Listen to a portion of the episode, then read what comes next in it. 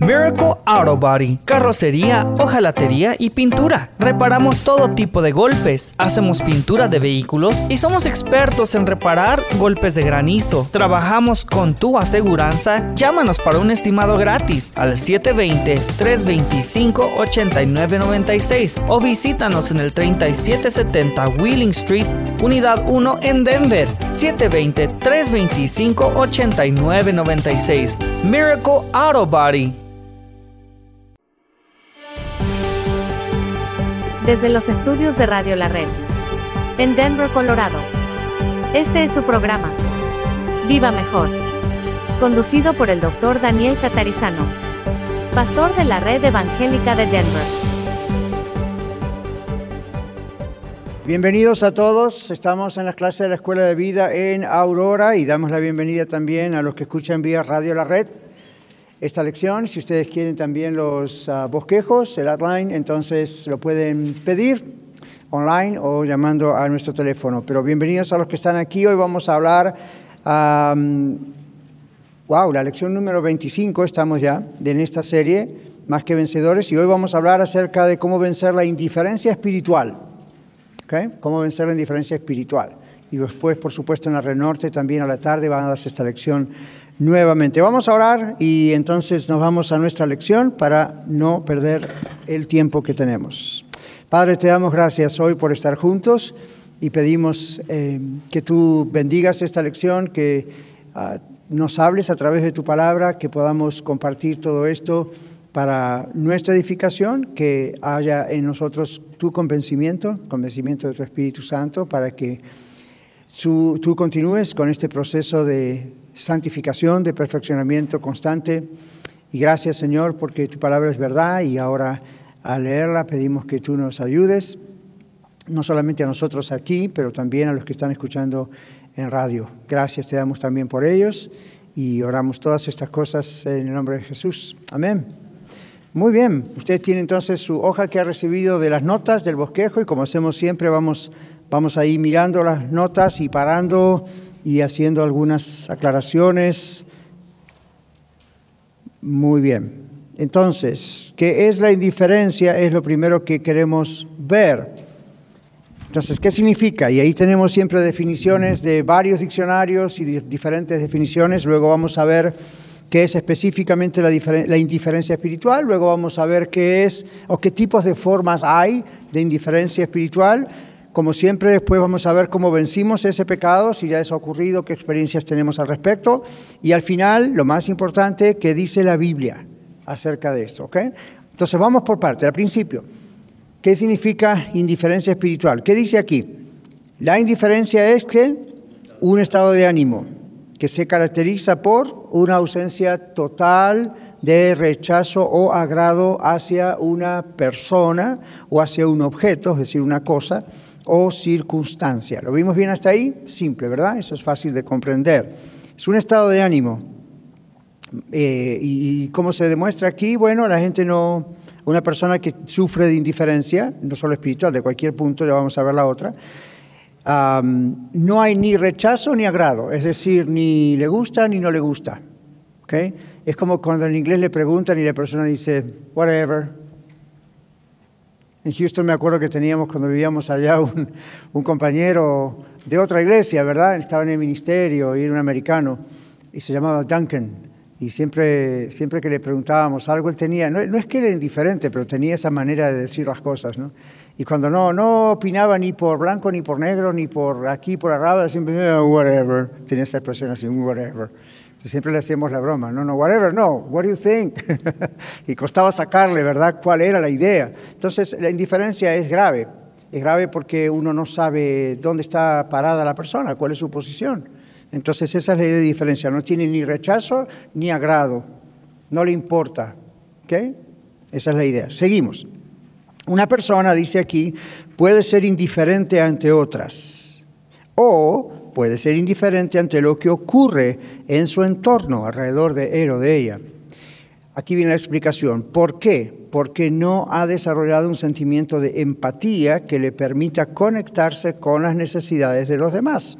Por ejemplo, cuando no se muestra empatía por la situación o problema de alguien cercano. Ahora, no confundir empatía con simpatía, en español tendemos a veces a no reconocer bien estas palabras, pero como vemos ahí, empatía, cuando uno dice tengo empatía por alguien, es una asociación de sentimientos. Ve a alguien sufrir, ve a alguien en necesidad y uno dice, siento como compasión, siento una emoción de empatía, me asocio, ¿verdad? Aunque no lo esté sufriendo, me asocio con ese sentimiento de la persona. ¿Qué pasa con la simpatía? Una persona puede decir, este, soy, eh, tal fulano es simpático. Mm, no es lo que estamos diciendo aquí, ni tiene que ver realmente con eso. Simpático a veces tiene que ver con que es agradable. ¿no? Una persona simpática, ¿verdad? Es agradable, le gusta a uno estar cerca de esa persona. Pero aquí en este caso la empatía y la simpatía es lo que estamos tratando de definir. Y aquí es cuando eh, uno, uno dice, tengo simpatía por alguien, es decir, comprendo lo que la persona siente pero hasta ahí no hay una asociación directa. Voy a hacer algo por eso. ¿Ok? ¿Comprendemos? Entonces uno puede simpatizar porque quizá le pasó, pero simpatizar no es lo mismo que empatizar. En empatizar usted sufre con la persona cuando sufre. Por ejemplo, cuando la Biblia dice, gócense con los que se gocen, lloren con los que lloran. Eso es una forma de empatía. ¿Por qué? Porque uno lo sufre si el otro sufre, lo goza si el otro lo goza. La simpatía, uno dice, oh, qué feo lo que le está pasando. Nada más. No es malo, pero ve, no, no va más adentro. ¿okay? Entonces, la indiferencia es una manera de falta de empatía. ¿Okay? ¿Agarraron? Muy bien. Seguimos. Dice, se considera que durante la adolescencia, los teenagers, ¿okay? la indiferencia suele ser mayor. Han escuchado a sus hijos decir, whatever. Como que, ok, pero ¿qué? Ah, entonces, ¿por qué ocurre esto? Quienes atraviesan por la adolescencia, dice nuestro bosquejo, en esa etapa, aún no tienen una postura definida con respecto a muchas cosas, no están maduros. ¿Por qué se llama adolescencia en español? Viene de la palabra adolecer. ¿Y qué significa adolecer? Falta algo hay una carencia. Entonces, la adolescencia es falta de madurez, está en una etapa en, su edad, como le pasó a usted y a nosotros, no hace tantos años atrás tampoco, donde uno, mm, uno más que otros, ¿no? adolecía. Entonces, ¿verdad? En algunos países, y esto no se debe decir, pero en algunos países dice, oh, está atravesando la edad del tonto. Y allá en Sudamérica dicen la edad del pavo. Y eso, eso yo siempre lo he corregido, digo, no digan nunca eso. O, a los, no, los adolescentes tropiezan contra la pared a veces. ¿Han visto eso? Ustedes se tienen que acordar de eso, porque les ha pasado. Donde uno dice, la puerta está allí, pero como que uno la ve más acá. ¿Qué pasó? Nada, el cuerpo está creciendo más rápido de lo que el cerebro termina de desarrollarse. El cerebro en un hombre hasta los 24 o 25 años continúa en desarrollo. Ahí está recién Por eso decimos cuidado cuando se va a casar. Pero ven, uno, está diciendo, ¿por qué ocurre eso? Porque esa madurez mental es más lenta que la madurez física. Ven, la madurez física a veces ocurre de golpe. Yo hasta los 14, 15 años, créalo o no, era chaparrito y gordito. Y en un año llegué a la altura que tengo ahora y me mantuve delgado. Entonces uno dice, ¿qué pasó? Que en un año se estiró. Y ahí hombres que crecen así, niños que crecen así, otros van más despacio. Lo que quiero decir es, siempre el cuerpo crece más rápido en esa época, por todo el proceso hormonal y eso. Y en cambio el cerebro es más lento, entonces uno no tiene la madurez necesaria para tomar decisiones. Y la indiferencia en la adolescencia es lo que pasa. Usted, usted no batalla con los hijos diciendo, mini clase de paternidad en esto, Ah, ¿Por qué eres así? ¿Por qué piensas así? Recuerde que es un adolescente, no le puede exigir o pedir que tenga la madurez que se supone que usted tiene. Entonces, por eso a veces muestran indiferencia. No tienen todavía todos los códigos morales bien asentados, especialmente si no se los enseñó desde la niñez. No saben qué pensar, cambian de idea rápidamente, ¿verdad? Papás y mamás de jóvenes acá están, ajá, ajá, usted está describiendo a mi hija, a mi hijo. Ya, yo también los tuve, ¿verdad? Y ahora tengo nietos y cuando lleguen a la adolescencia algún día ellos, pues voy a ver esas torpezas igual que las hacía yo. Es adolescencia, entonces hay que tener misericordia con ellos.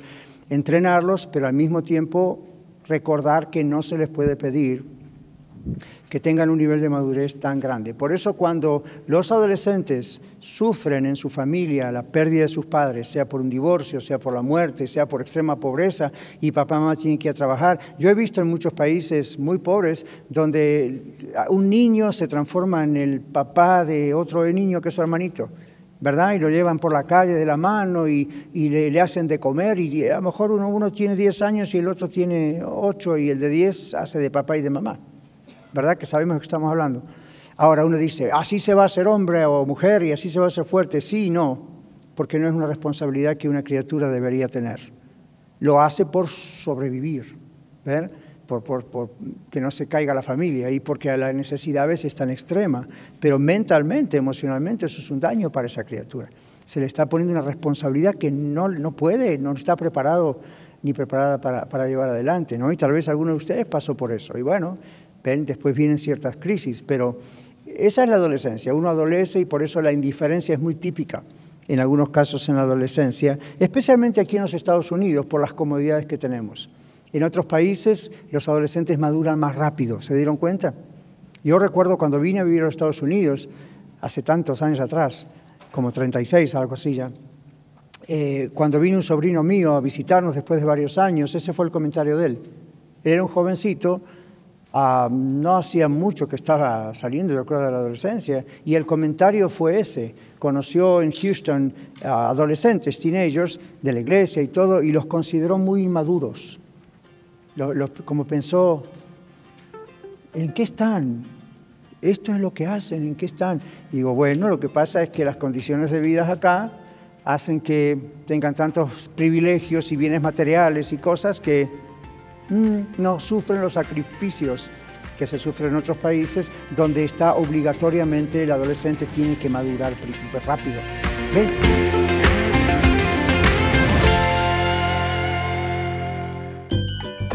Quédese con nosotros. Regresamos después de esta pausa. Compartiendo la verdad en amor. Radio La Red.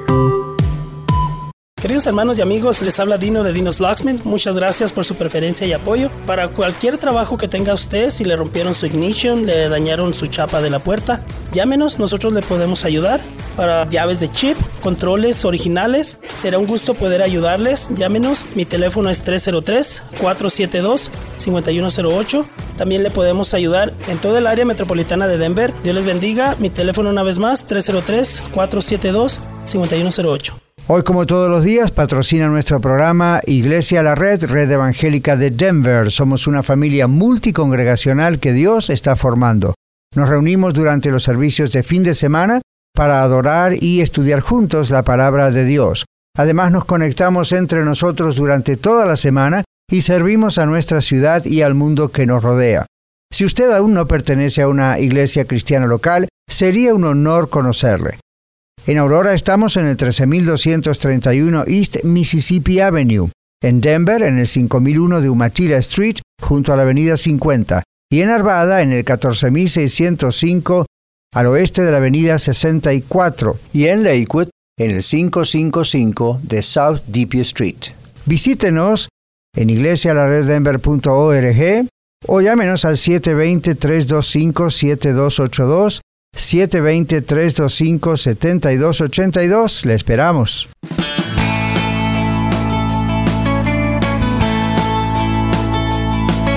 Yo comencé a trabajar a los 13 años de edad y tengo 65 y no paré. ¿Ven? ¿Pero por qué? Bueno, no éramos pobres, pero en ese momento había un momento de necesidad en el país, lo cual afectó a la familia y tuvimos que salir, mis hermanas y yo, a trabajar. Y no podíamos dejar de estudiar. Entonces así hice todo el resto de mis estudios y nunca paré. ¿Ven? En el seminario, bueno, ahí hubo un poco de diferencia, pero de todas maneras, porque no había forma de trabajar, eran todos los días ahí metidos 24 horas por años, entonces, pero de todas maneras ahí mismo había posibilidades de hacer algún trabajo. Y el otro día estábamos hablando con alguien ahí en el parking, creo, del edificio hace un tiempo atrás. Eso es bueno para un adolescente aunque es demasiada responsabilidad, es bueno porque aprende el valor del dinero, aprende el valor del tiempo, aprende la responsabilidad, aprende el valor de pagar sus propias cosas, ¿no? Ahora, en Estados Unidos a veces cometemos el error, como papá y mamá, de darles todo servido. Entonces nada les cuesta, no hay sacrificio. Entonces más indiferentes se ponen. No una persona es indiferente cuando no puede valorar algo. Se le da todo y, ok, es como que, ¿cómo no me lo vas a dar? Tú eres mi padre, tú eres mi madre. ¿Ven? Entonces en la adolescencia nosotros acá, eh, por el materialismo, tendemos a, como sin darnos cuenta, alimentamos ese problema en la adolescencia. Ahora vamos a ver qué es indiferencia espiritual. Esto toca a niños, adolescentes, adultos, ancianos. La indiferencia espiritual es la actitud de las personas que no demuestran interés por Dios, ni por las cosas de Dios, como, por ejemplo, la oración, el estudio de la Biblia, la asistencia a la iglesia, la ayuda mutua, el servicio voluntario, y podríamos seguir. El sinónimo de indiferencia que es apatía. Y viene de una palabra, la apatía viene de una palabra griega que se refiere a alguien sin sentimientos hacia algo o alguien, es decir, indiferente de ánimo. La indiferencia espiritual es la indiferencia a Dios y es una forma o una expresión de qué? De rebeldía contra Dios. ¿Ven? Entonces, vamos a ver los tipos y formas de indiferencia espiritual y luego vamos a ver qué dice la Biblia. Ahora, aquí tenemos ya bastantes textos de la Biblia, así que encuéntrelos. Cuando los menciono, levante su mano, alza su mano. Miguel está con el micrófono corriendo, va a ir hasta ahí y usted lo puede leer y participamos juntos. Y tratemos de no leer siempre todos nosotros los mismos pasajes, hay varias personas para leer. Indiferencia en congregarse. Esta es una forma. La otra es indiferencia al orden de Dios para el hogar, la otra es indiferencia a la Biblia, la otra es indiferencia a la iglesia, la otra es indiferencia a la oración. Hechos, ah, perdón, Hebreos 10:25 nos habla de la indiferencia a congregarse. Adelante. No dejando de congregarnos como algunos tienen por costumbre, sino exhortándonos y tanto más cuando veis que aquel día se acerca. Gracias. Diez, eh, dos mil años atrás ya había ese problema. Imagínense. Hebreos la carta de Hebreos no hacía muchos años que había comenzado la iglesia y ya había ese problema. Entonces aquí dice, cuando no nos reunimos o congregamos, y aquí está la clave para entender este texto, cuando no nos reunimos porque elegimos otras actividades para hacer en el día del Señor, domingo. Paremos ahí. No está diciendo, no pudimos congregarnos porque nos tocó trabajar. Hoy en día eso pasa, ¿verdad? Hay gente que tiene que trabajar el domingo le dice, jefe, tiene que venir. O no nos reunimos porque estábamos enfermos. Naturalmente, Dios entiende, estaba enfermo, no te sané todavía, pues no puede ir. ¿Ok? Ah, su bebé tiene tos y fiebre, no es conveniente que venga igual porque va a contagiar a otros niños o le va a hacer mal a ese bebé. ¿Ven? Entonces, no hay que ser legalista o llevarlo a la exageración de decir, tiene que venir aunque tenga un derrame de sangre y ensucie todo y se muera en el camino. Hay que ser lógico. Lo que está diciendo es, no, no lo hace porque hay indiferencia. Le da lo mismo estar en la casa del Señor, ir, no ir, le da lo mismo. A, eso, a eso va el libro de Hebreos, ¿no es cierto? Entonces aquí dice, cuando elegimos otras actividades. No, no, es, no, es algo, no es un accidente, no es, una, no es un incidente, es, nosotros decidimos no ir. ¿Por qué? Bueno, las montañas son muy lindas. ¿okay? Cuando uno vive en un lugar así muy lindo, muy turístico, ah, es una gran tentación. Ahora, ¿es pecado si digo nos vamos a tomar unos días de vacaciones? No. El Señor mismo tomó, nunca dice vacaciones en la Biblia, pero evidentemente tuvo algún momento en el que también descansó. Así que no, no, no vayamos por ese lado. Lo que estamos diciendo es, puedo ir, sé que tengo que ir, sé que me hace bien ir, sé que para la iglesia es bueno que vaya, y sin embargo de pronto digo, no tengo ganas. ¿Qué es lo que pasa? Hay indiferencia. O mejor, vamos a ir a otro lugar. Entonces ahí estamos en problemas. Aquí dice el sinónimo, eh, ¿dónde estamos? Acá. Dice, o no venimos preparados para estar atentos y recibir el mensaje de Dios. Eso también es indiferencia espiritual. Uno dice, estoy ahí, pero con mi cabeza, you estoy en otro lado. Por eso ustedes ven a veces a los adolescentes en la congregación, con su teléfono o mirando al techo, otra vez por la misma razón. Cuando nosotros éramos adolescentes, por lo menos yo, también nos distraíamos. No existía el teléfono celular, no existía el internet, mire qué viejos, ¿no? No existía nada de eso, pero también nos distraíamos. ¿Cómo? Y nos pasábamos papelitos, o hablábamos con el otro. Era lo mismo, nada más que no era virtual, no era electrónico. Entonces no digan los jóvenes de ahora, siempre los jóvenes fueron así. La excepción es cuando uno de jovencito o de niño ya hace un sincero compromiso con el Señor. Yo me di cuenta de mi propia vida, ahí cambió la cosa. Yo quería escuchar al pastor. Yo quería estar en la alabanza, o sea, escuchando la alabanza o participando en la alabanza. ¿Ven?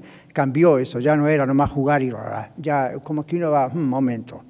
¿No? Entonces, ese cambio es un cambio de adentro para afuera, no es de afuera para adentro. Entonces sugieres, pastor, empezando por el pastor, los sugieres, todos los líderes, no, tratamos, no tratemos con los adolescentes o los inconversos o la gente en rebeldía desde afuera para adentro, como diciendo, vamos a tratar de cambiarle la conducta. Eso es algo que Dios tiene que cambiar. Nosotros solamente podemos exhortarles, amarlos, eh, decirles, esto no se hace aquí, se hace de esta manera, pero recordar lo que se expresa en la alabanza, lo que se expresa al escuchar el mensaje, lo que se expresa tiene que ver con lo que hay dentro del corazón de la persona. ¿Ven? Tiene que ver con eso. Lo mismo las interrupciones, el salir al baño, tomar agua. Yo le digo esto, si usted está viendo una película en el cine, le interesa muchísimo, no si sabe que se pierde un pedacito, después no entiende la película, ¿se va a levantar y va a ir al baño? No. 99.99% de la gente que va al cine va al baño antes de entrar al cine. ¿Por qué? Porque no me quiero la película. ¿Cuánto dura una película? Dos horas, 90 minutos, hora y media y uno está allí generalmente aquí comiendo, tomando agua, tomando Coca-Cola, tomando jugo y no le cuento todo lo que pasa dentro del sistema digestivo y sin embargo usted se aguanta. Honestamente, hermanos, honestamente. Entonces, las salidas durante el sermón son salidas de aburrimiento, son salidas de indiferencia, honestamente. Muy poca gente se va a deshidratar por el tiempo que está allí. La deshidratación no ocurre en tan poco tiempo. ¿Ok? Eh, me duele la cabeza, tengo sed. ¿El pastor no? No, siempre está, es el súper sano, nunca tiene sed, nunca le duele la cabeza, nunca le duelen los pies, todo está bien, todo está perfecto, Señor. Tiene unción especial, entonces todo está bien. Es un ser humano igual que usted, pero está cumpliendo una función por respeto a Dios y por respeto a usted. ¿Ve? Entonces tenemos que aprender que probablemente lo que pasa cuando uno no se aguanta y se levanta y se va es porque se aburrió, se distrajo, entonces como que mágicamente le viene sed. Si le viene sed, trague saliva, no se va a morir, ¿ok? Directamente. A mí también. ¿Quién cree usted que tiene más sed durante el servicio? El pastor, porque es el que más habla. ¿Qué más gasta saliva? ¿Ven? Puede tener una botellita de agua, pero haga eso si es necesario, I don't know, pero ven, yo lo que quiero decirles es, esto no es cuestión de legalismo, usted tiene que ir siempre a la raíz del por qué actuamos como actuamos las personas. ¿Ven por qué ocurre eso? Y les digo, en algunos lugares hay, yo les digo clientes fijos. Yo estoy seguro que en tal momento tal persona se va a parar, o tal teenager se va a parar. No falla jamás ya se sabe. Es casi como que como si no se levanta es, llegó el avivamiento. ¿Ven? Entonces, ahora, no es legalismo juzgarlo, darle con un caño por la cabeza. La idea es, ore porque todavía esa persona sufre de, de indiferencia, gracias, espiritual. No le importa. Cuando uno le importa, mire, cuando yo escucho un sermón de otra persona, no estoy con la cabeza en otro lugar. Me quiero comer cada palabra y no me paro de ahí hasta que termina. Si no, no entiendo. Ahora, si usted es un ujier, usted está sirviendo, lo llaman, eso nos pasa a cualquiera de los que somos servidores, así que no va para usted eso, ¿no es cierto? Pero cuando hay una necesidad así, eh, ok, eso ocurre, ¿verdad? Hay una emergencia. Esa otra cosa que yo a digo, me gustaría que tuviera una cámara detrás de mí y ustedes vieran todo lo que yo veo. El que sale, el que entra, el que se descompuso, el que vino, el otro, el otro que vino y que pasó y que el otro piensa que security llamó al otro porque quizás es un terrorista que vino de Irak. ¿Verdad? Y todo, todo se ve de adelante. y uno tiene que mantenerse, Señor, ¿qué estoy diciendo? ¿ven? Entonces, ah, el problema no es tan, eh, eh, yo sé que es la distracción, pero adentro lo que uno piensa es, ¿por qué no le interesa? Porque hay indiferencia espiritual. Luego la hoja habla de la alabanza. La persona que tiene a Cristo en su corazón de verdad alaba al Señor, aunque desafine al cantar. Pobre del que está al lado, pero bueno, alaba al Señor, aunque desafine. Ahora, díganme una cosa. Me gustaría preguntar a los que están en radio, pero no puedo. Le pregunto a ustedes. Si una persona no canta, ¿por qué será? ¿Cuáles serían las razones por las cuales no alaba en el momento de la alabanza? Algunos dicen, bueno, no, no conozco el canto. ¿Cuál es mi recomendación cuando usted no conoce un canto? ¿Qué es, lo que yo le he dicho? Léalo en voz alta. ¿Ok? Porque es una manera casi de cantar. Ok, ¿cuál puede ser otra excusa? Son todas excusas, ninguna es válida. Pero ¿cuál puede ser otra? No hay agradecimiento a Dios. No hay agradecimiento a Dios. Canto bien. No canto bien. No me gusta ese canto. ¿Cómo, cómo? Queremos ver a alguien que dirija, ¿verdad? Y ya acá tenemos a Carlos en Aurora, pero como que no alcanza, necesitamos varios ahí con el al lado, ¿verdad? Tenemos a Oscar en, el norte, pero como no alcanza, queremos ver un grupo. Ahora, no entremos en ese lado porque yo me voy por ahí y sigo por ahí y no termino esta lección. Pero ya saben lo que se piensa con el asunto de ese. El asunto es a veces porque no vemos a alguien. ¿Y qué, significa por pena en ese caso? ¿Le da pena de que alguien lo escuche tal vez cantar? Ya, pero digo, puede ser que uno dice, no canta por pena porque me escuchan cantar. Mire, en la iglesia lo que reina es el amor y la misericordia. Ya lo escuchamos cantar y no hay problema. ¿Ok? si quiere le podemos enseñar. ¿Qué más? No han entendido que están delante del Señor. Están cantándole al Señor. ¿Será también que porque piensan es para rellenar la cosa hasta que el pastor predique? Como una especie de show para calentar los motores. ¿Será eso? ¿Será que no han profundizado, no se les ha enseñado qué significa alabar al Señor? ¿Por qué Dios ordena, no, no sugiere, ordena alabar al Señor?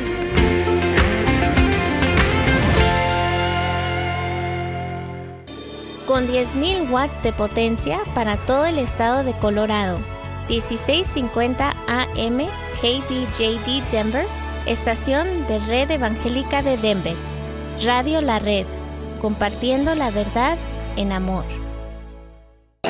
NRS Diesel se pone a sus órdenes para la venta de partes nuevas y usadas para camiones con motores Hino y Freightliner.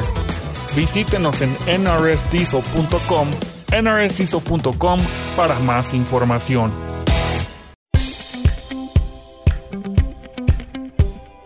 Bienvenidos a la nueva edición de los lunes en Viva Mejor, donde usted escuchará el estudio bíblico compartido por el pastor Daniel Catarizano en Iglesia La Red Aurora. ¿Se dan cuenta que muchos adolescentes no cantan? Y cuando usted les pregunta por qué no cantan, ¿vieron lo que hacen a veces los adolescentes? Algunos dicen, no, whatever, don't know. Pero otros dicen, mi mamá no canta. Mi papá no canta. O miro alrededor y veo que otros hermanos no cantan. ¿Por qué tengo que cantar yo? Entonces uno piensa, ¿qué está pasando? Entonces cuando hubo el caso de bautismo de adolescentes, yo les dije, ustedes están entrando a la iglesia, ustedes están siendo jóvenes que dicen que tienen a Cristo en su corazón, demuéstrenlo. Y parte de la demostración es cuando llega el momento de la alabanza, no estén mirando alrededor o su teléfono o mirando, porque la excusa tampoco es porque no es en inglés. Porque yo hasta les hablado, a veces les hablo en inglés de las cosas del Señor y me dicen, pastor, cuando, vienen cuando tiene que ver con las cosas espirituales, dígamelo en español. Una vez estábamos preparando una clase de bautismos, como siempre tenemos, a algunos adolescentes, y yo repartí las hojas en inglés. Y no, los que lo han hecho ya saben, ¿verdad? Ese entrenamiento.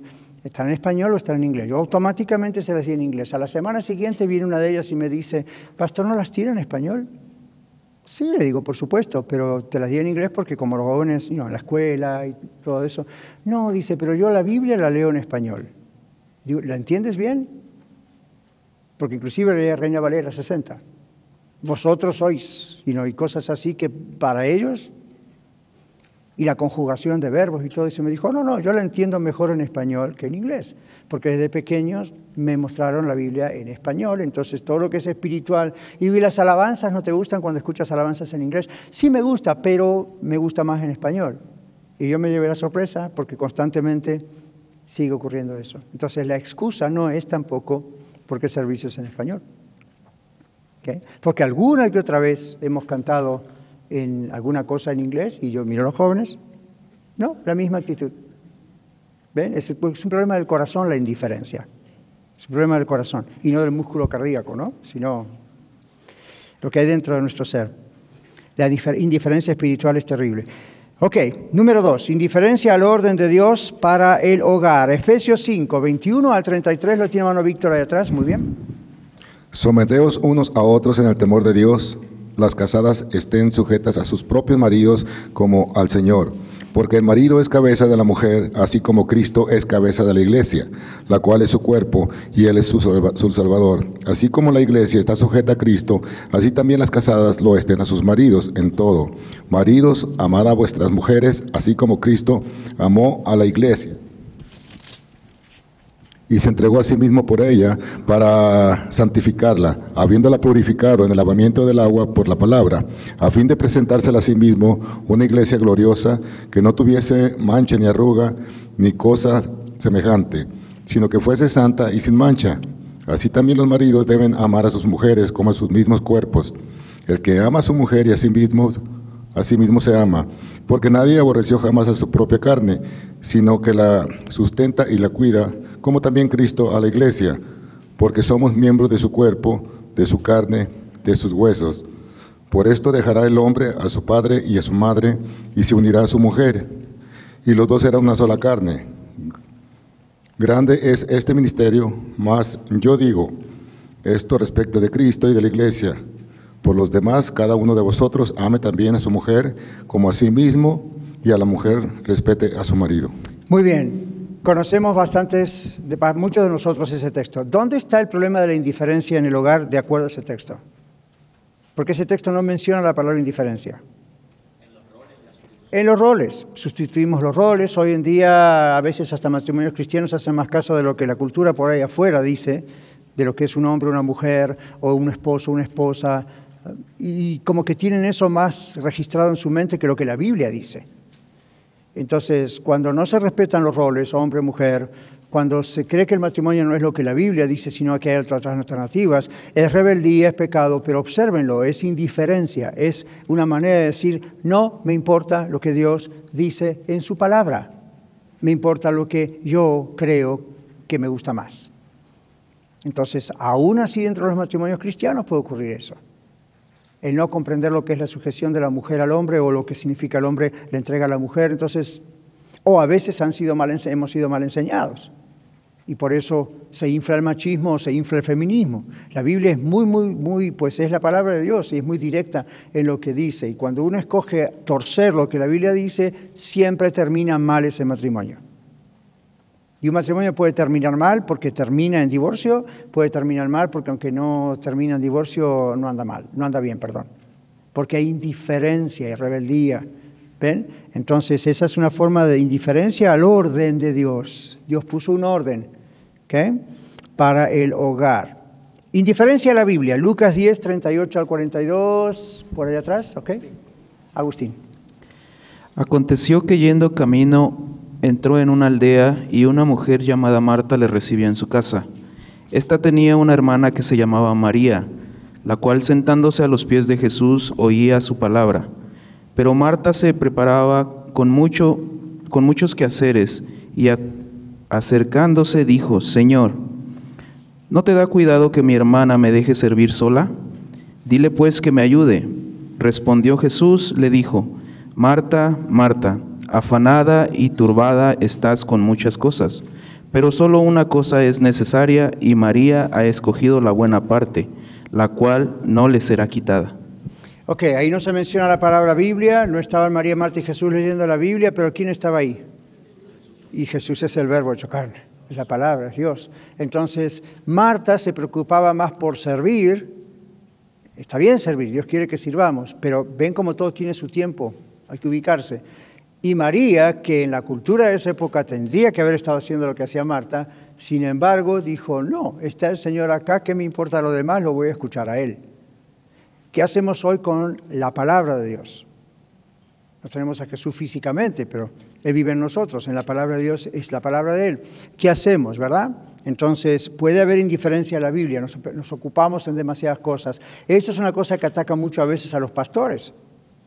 Ya, porque uno tiene tanta cantidad y tanta variedad de cosas que hacer que puede llegar a descubrir, perdón, que puede llegar a, distraerse y, no estar en la Biblia, no estar en la palabra lo suficiente y más todavía que los demás. ¿Ven? Está uno tan ocupado, tan ocupado, tan ocupado. Entonces uno, como pastor, a los pastores que nos estarán escuchando en La Red, uno tiene que poner prioridades. ¿Qué pasó con los apóstoles? Cuando la iglesia creció tanto, a miles, llegó un momento que no tenían tiempo, eran doce y no tenían tiempo, con miles de personas. Entonces tuvieron que delegar y ahí comenzó los diáconos. Diácono es un término griego que significa servidor.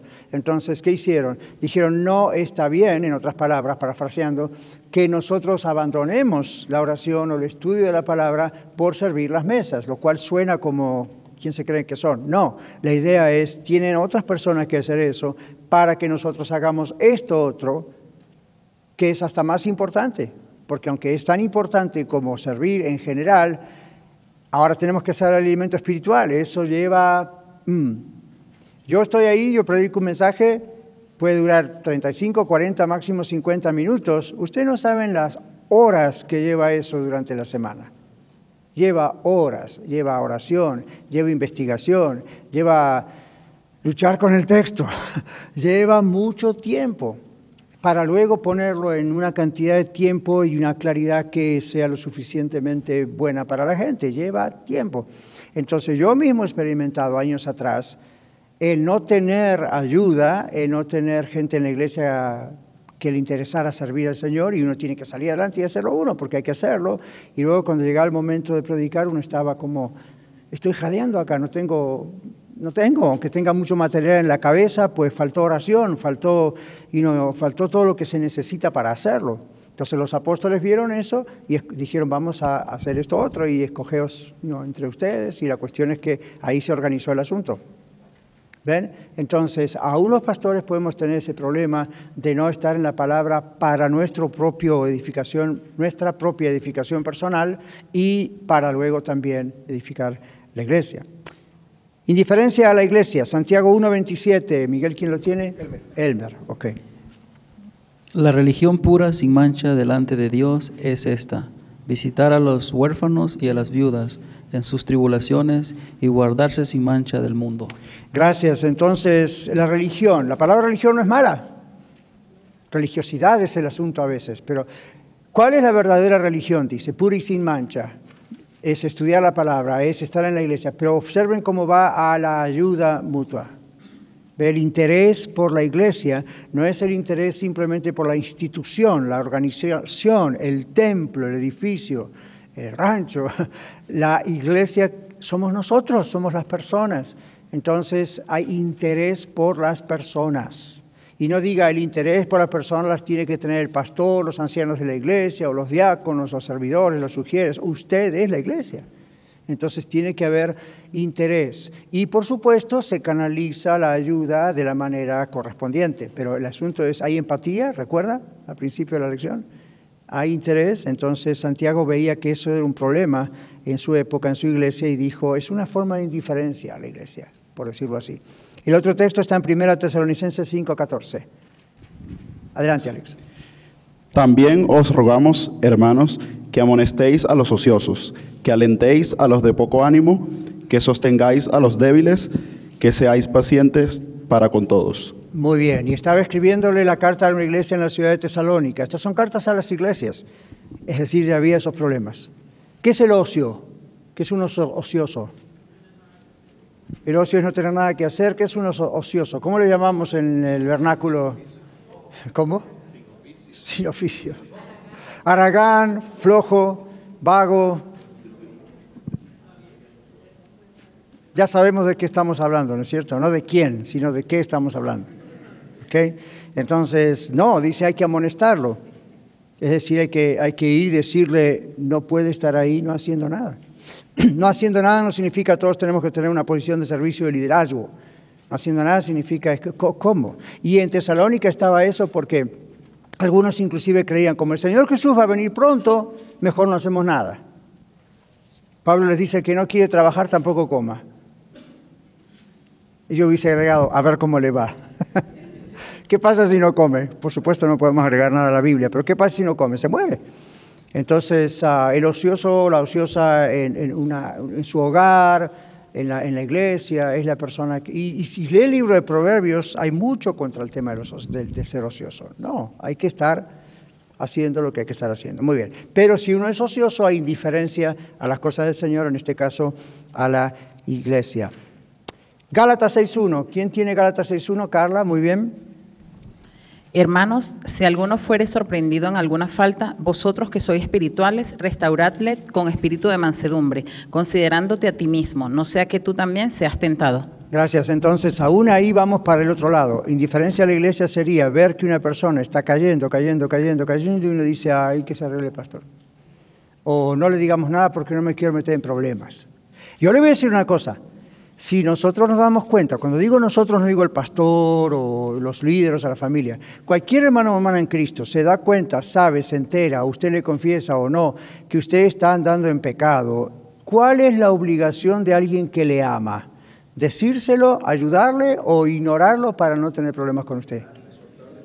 Exhortarle, pero bien, bien, con amor, porque la Biblia dice, uno mismo puede caer. Entonces uno con temor de Dios, ¿me están siguiendo? Con temor de Dios uno exhorta. Dice, hermano, hermana, ah, no. Ven, yo estoy orando por usted, puedo orar por usted. Y luego, ¿cómo le puedo ayudar? ¿Qué podemos hacer? Hagamos un plan, hablemos con el pastor, hablemos con los consejeros de la iglesia, hagamos algo, pero usted está camino para abajo. Entonces usted va a encontrar dos reacciones. Indiferencia que dice no me importa, no se meta en mi vida, ese va a tener problemas grandes. Y número dos, gracias, acepto su ayuda. Pero el no se meta en mi vida, e, eso no es un cristiano. Esa persona no entiende lo que es ser cristiano, quizá ni sea cristiano o es rebelde y no entiende lo que es la iglesia. ¿Me siguen? Entonces uno dice, no, al contrario, si me está viendo que me voy por un mal camino y no me estoy dando cuenta, es obligación de una persona que me ama.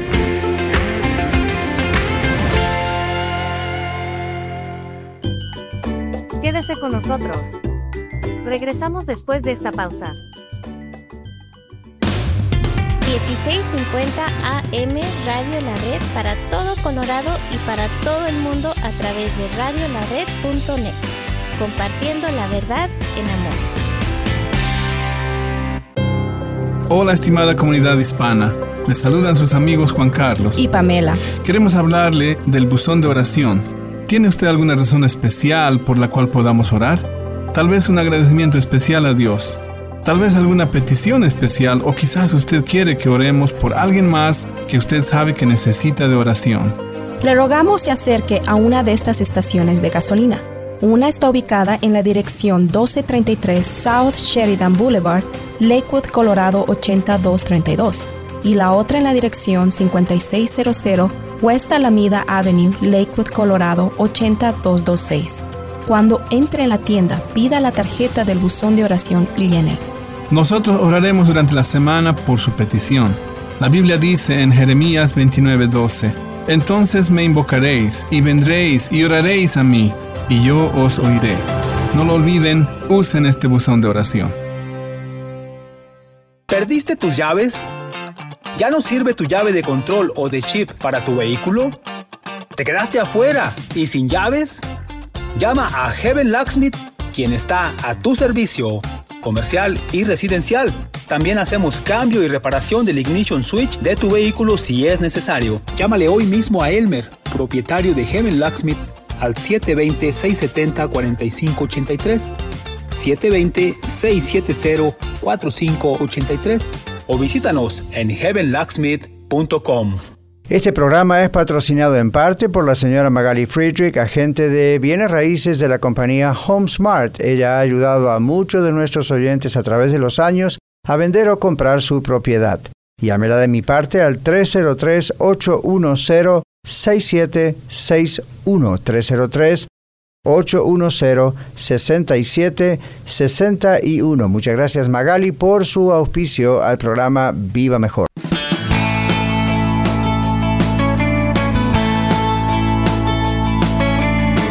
Imagínese usted va acá a las montañas, hay precipicios, ¿verdad? Y de pronto usted ve que la persona va caminando, caminando, caminando a un precipicio. Yo me acuerdo una vez cuando estábamos en Canyon City, y estábamos ahí, yo veía un jovencito familiar mío que es muy aventurero, demasiado para mi gusto, y andaba sacando fotos. Y si han estado en Canyon City, donde está ese puente enorme ahí, y hay un precipicio que uno mira hacia abajo y parece que no termina. Y ahí se estaba acercando y decía, ya, ya, ya, basta hasta ahí. Y hay ahí toda una cerca donde dice, no pase de aquí. Pero claro, a uno le parece que de la cerca hasta el precipicio todavía hay mucho espacio. La razón por que pusieron la cerca más acá es porque se va desmoronando la tierra. Entonces llega ahí que si usted pisa en falso y nos veremos o no. Entonces, a mí pues me puso muy nervioso. Me latía el corazón con toda la fuerza y me temblaba el cuerpo porque ya me lo veía destrozado allí a qué cantidad de pies abajo pero es como que a veces los jóvenes piensan que son Superman. Si pasa algo salimos volando, no hay problema. No son. Entonces, eso es indiferencia al warning, ¿ve? Al, al, aviso.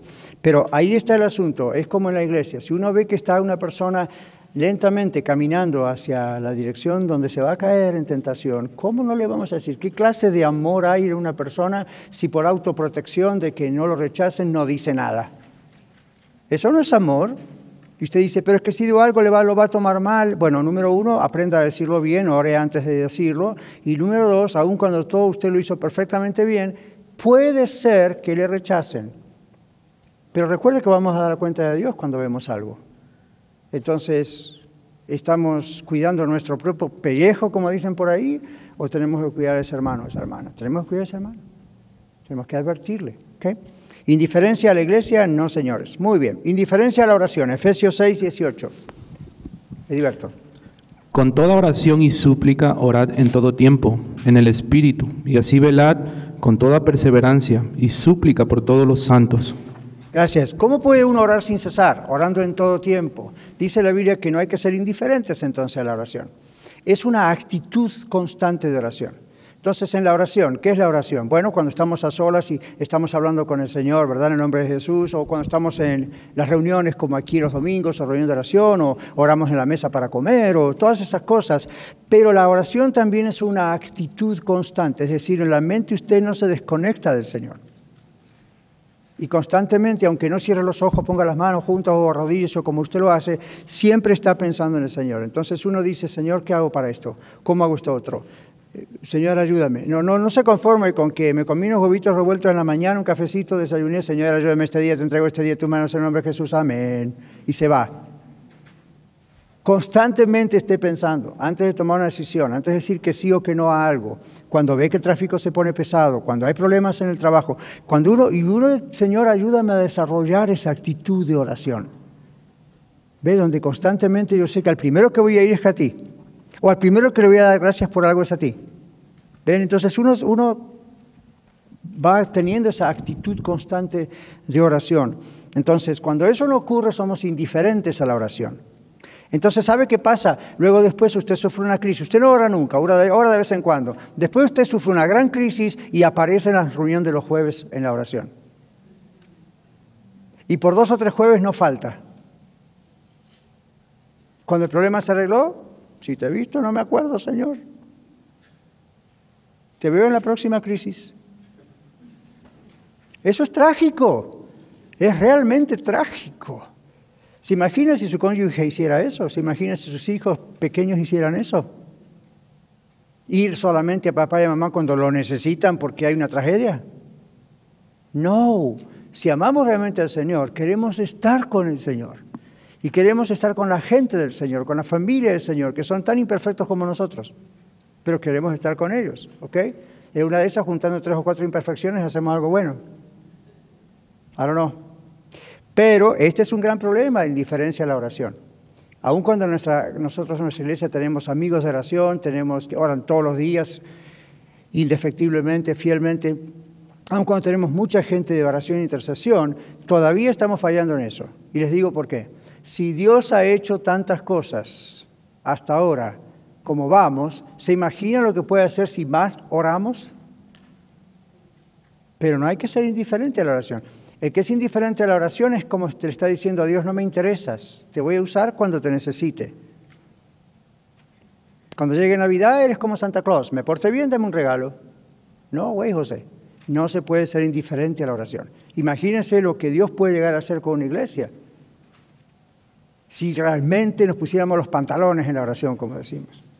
Si, si con lo poco que se ha hecho, Dios ha hecho tanto, imagínense lo que puede llegar a ser si perdemos la indiferencia. Imagínese usted lo que puede llegar a ser Dios en usted si se pone los zapatos, como quien dice, y se pone firme con decir, yo no voy a ser indiferente a la palabra de Dios, yo no voy a ser indiferente a la oración, yo me voy a poner en serio con este asunto. ¡Wow! Y ahora va a empezar a haber luchas, guerras, pero también bendiciones. Muy bien. ¿Cómo vencí el pecado de la indiferencia espiritual? Bueno, yo les puedo decir cómo yo lo vencí. Para mí fue muy duro llegar a tener indiferencia espiritual, porque Dios me agarró de muy chico y me agarró de verdad. Pero tuve etapas donde fueron muy cortitas tal vez, pero de repente uno descuidaba la oración, descuidaba la palabra. Yo les digo, hermanos, la forma de cambiar eso es orando al Señor para que nos cambie y al mismo tiempo activando, haciéndolo, hacer algo. Uno tiene que, no puede decir, voy a orar para que Dios cambie mi, mi pecado, mi mala manera de ser. Y ahí me quedo esperando por meses. No, no es así. Uno dice, Señor, voy a hacerlo en tu nombre, dame las fuerzas, voy a hacerlo. Y cuando no tenga ganas, voy a hacerlo. Entonces va a llegar el momento que no tiene ganas y el Espíritu Santo, si vive realmente en usted, le va a decir, hazlo, hijo. Y usted dice, no tengo ganas, pero lo va a hacer. ¿Cuántos de ustedes no tienen ganas algunos días de levantarse e ir a trabajar? ¿O yo soy el único? No, en serio, en serio. Hay días que uno dice, no tengo ganas soy de levantar. Las hermanas que no trabajan, pero trabajan tan duro en su casa, todos los días tienen ganas de cocinar, que es desesperante las ganas de cocinar que tienen. Todos los días se desesperan pensando, no puedo esperar levantarme porque quiero planchar la ropa. No puedo dormir toda la noche pensando en el menú de mañana. Tengo babies. Estoy esperando que se levanten porque no resisto el tiempo. Hace como dos horas que no le cambio los pañales. Por favor, despiértate, tengo que cambiarte los pañales. Nadie hace eso. Eso no es normal. Si conocen a alguien así, por favor, preséntemelo. Porque no es normal. Lo normal es, estoy cansada, cansado, no tengo ganas, no estoy de buen ánimo, me duele algo. Hoy no tengo ganas, hace mucho frío, hace mucho calor, las montañas son muy altas, las montañas son muy bajas. Hay mucha nieve, no hay poca nieve. Siempre va a haber algo. ¿Y qué hacemos ante todo eso? Nos levantamos y adelante. Cuando llega el momento de pensar, tengo que leer la Biblia, voy a orar, ¿lo hacemos con pesadez o decimos, bueno, la verdad es que en este momento no tengo ganas, pero en cuanto lo comience a hacer, arranco? ¿Verdad que sí? Claro, entonces no es ya una cuestión tan súper espiritual de que tiene que bajar un ángel. Tengo que pasar al frente al altar y pedir al pastor que ore y me ponga las manos en la cabeza y cuatro marometas y mañana siguiente voy a estar todo bien. Eso es falso, eso no trabaja así. Usted tiene que levantarse como yo y decir, voy a orar, voy a leer la Biblia. Y si no tengo ganas, esto es guerra espiritual. Ah, con que me estás atacando por ese lado, ya vas a ver. ¡Pum! A la Biblia. ¿No se le llama la armadura de Dios? Y entre ellos está esto que estamos diciendo. Bueno. Entonces, ¿cómo vencemos el pecado de la indiferencia espiritual? ¿Qué dice la palabra de Dios? Y acá vamos a encontrar textos que no son necesariamente esta es la manera de vencer, pero acá hay historias y cosas que nos van a ayudar. Malaquías es el último libro del Antiguo Testamento, ¿verdad? Malaquías 1, 10 al 13, ¿quién lo tiene? Malaquías, ya pensaron que vamos a terminar. Aquí Carlos, adelante. Malaquías 1, 10 al 13. Vamos a correr un poquito. Tenemos cinco minutos. ¿Quién también hay de vosotros que cierre las puertas o alumbre mi altar de balde? Yo no tengo complacencia en vosotros, dice Jehová de los ejércitos, ni de vuestra mano aceptaré ofrenda, porque desde donde el sol nace hasta donde se pone, es grande mi nombre entre las naciones, y en todo lugar se ofrece a mi nombre incienso y ofrenda limpia, porque grande es mi nombre entre las naciones, dice Jehová de los ejércitos. Y vosotros lo habéis profanado cuando decís, inmunda es la mesa de Jehová, y cuando decís, que su alimento es despreciable. Habéis además dicho, oh, qué fastidio es esto. ¿Escuchó eso? Y me despreciáis, dice Jehová de los ejércitos, y trajisteis lo hurtado o cojo o enfermo y presentasteis ofrenda. ¿Aceptaré yo eso de vuestra mano? Dice Jehová. Oh, my goodness. ¿Escucharon ustedes esa parte? El pueblo de Israel, Dios usa la palabra fastidio. La gente estaba tan impuesta a ir a los servicios, como diríamos hoy, que terminan diciendo esto es un fastidio. Y cuando llegaba el momento en Israel tenía que ofrecer las ofrendas, traía lo peor en vez de lo mejor. Dios les había dicho, Dios tiene que traer lo mejor. No, a ver si me alcanza, a ver lo más arrugado. En aquel tiempo no era dinero, en aquel tiempo eran animales. ¡Wow! ¡Wow! Uno mira eso y dice, Señor, por favor, que, que- que jamás caigamos en una cosa así. Ese era el problema en diferencia. Primera Pedro 2.2. Dino. Desead como niños recién nacidos la leche espiritual no adulterada, que por ella crezcáis para, para que por ella crezcáis para salvación. La primera palabra, ¿cuál es? Desear. Desear. Eso es todo lo opuesto a la indiferencia. Desear, desear. Entonces, ¿qué hago, pastor, si yo no, yo sé que es así, pero no deseo la leche no adulterada, es la leche que, you know, pura, sin falsa doctrina? Pídaselo al Señor, dame el deseo de hacerlo. Y cuando empiece a tener eh, la mente, eh, hazlo, ese es aquí, Dios está respondiendo. Siguiente texto, eh, 2 Pedro 3, ¿verdad? 17 y 18. Verónica. Así que vosotros, oh amados, sabiéndolo de antemano, guardaos, no sea, no sea que arrastrados por el error de los inicuos, caigáis de vuestra firmeza. Antes bien, creced en la gracia y el conocimiento de nuestro Señor y Salvador Jesucristo. A Él sea la gloria ahora y hasta el día de la eternidad. Amén. Gracias. ¿Por qué no dice ahí antes bien pidan crecer? No dice eso. Dice antes bien crezcan. Entonces nosotros tenemos que echarle ganas, ¿ven? Ya. Hebreos 2, 1 al 4. Hebreos, casi al fondo de la Biblia, capítulo 2, versículos 1 al 4. Leticia. Por tanto, es necesario que con más diligencia atendamos a las cosas que hemos oído, no sea que nos deslicemos, porque si la palabra dicha por medio de los ángeles fue firme y toda transgresión y desobediencia recibió justa retribución, ¿cómo escaparemos nosotros si descuidamos una salvación tan grande? La cual, habiendo sido anunciada primeramente por el Señor, nos fue confirmada por los que lo oyeron testificando Dios juntamente con ellos con señales y prodigios y diversos milagros y repartimientos del Espíritu Santo según su voluntad. Ujú. Apocalipsis 3, 14 al 17, último libro de la Biblia, Apocalipsis. Aquí bien.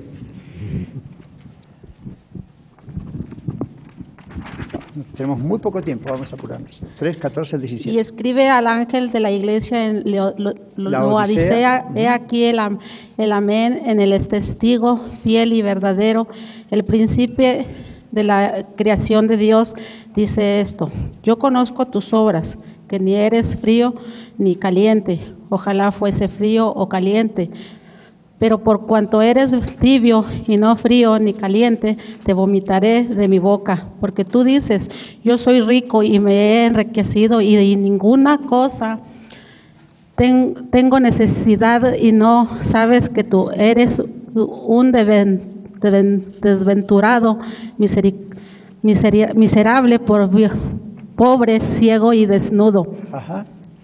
Ahí, ah, está bien, está bien hasta ahí. Esto es a la iglesia de la Odisea. ¿Y qué está juzgando el Señor? La indiferencia. ¿Ven? Último texto, Oseas 8:12. Miren este texto, todos los textos son importantes, pero Oseas, profeta Oseas, profeta menor, Oseas 8:12. Ya se nos fue el tiempo, necesitamos, ahí está, Carla atrás, por favor. Oseas 8:12. Le escribí las grandezas de mi ley y fueron tenidas por cosa extraña. Les di las grandezas de mi ley fueron tenidas por cosa extraña. Cosa extraña no es porque no las entienden, es porque les da lo mismo. ¿Ven? Como cuando usted dice, no entiendo chino, ¿por qué habla chino? Entonces ni le presta atención porque no entendemos chino, como, ah, es algo extraño. ¿Ven? Entonces, hermanos, amigos, en Radio La Red, a matar la indiferencia. Amén. Vencemos la indiferencia en el nombre del Señor. Gracias. Nos encontramos en la próxima. Muchas gracias por permitirnos ser parte de su día. Esperamos que el programa de hoy haya sido de ayuda para usted. Contáctese con nosotros vía los medios sociales o escríbanos a vivamejor@radiolared.net.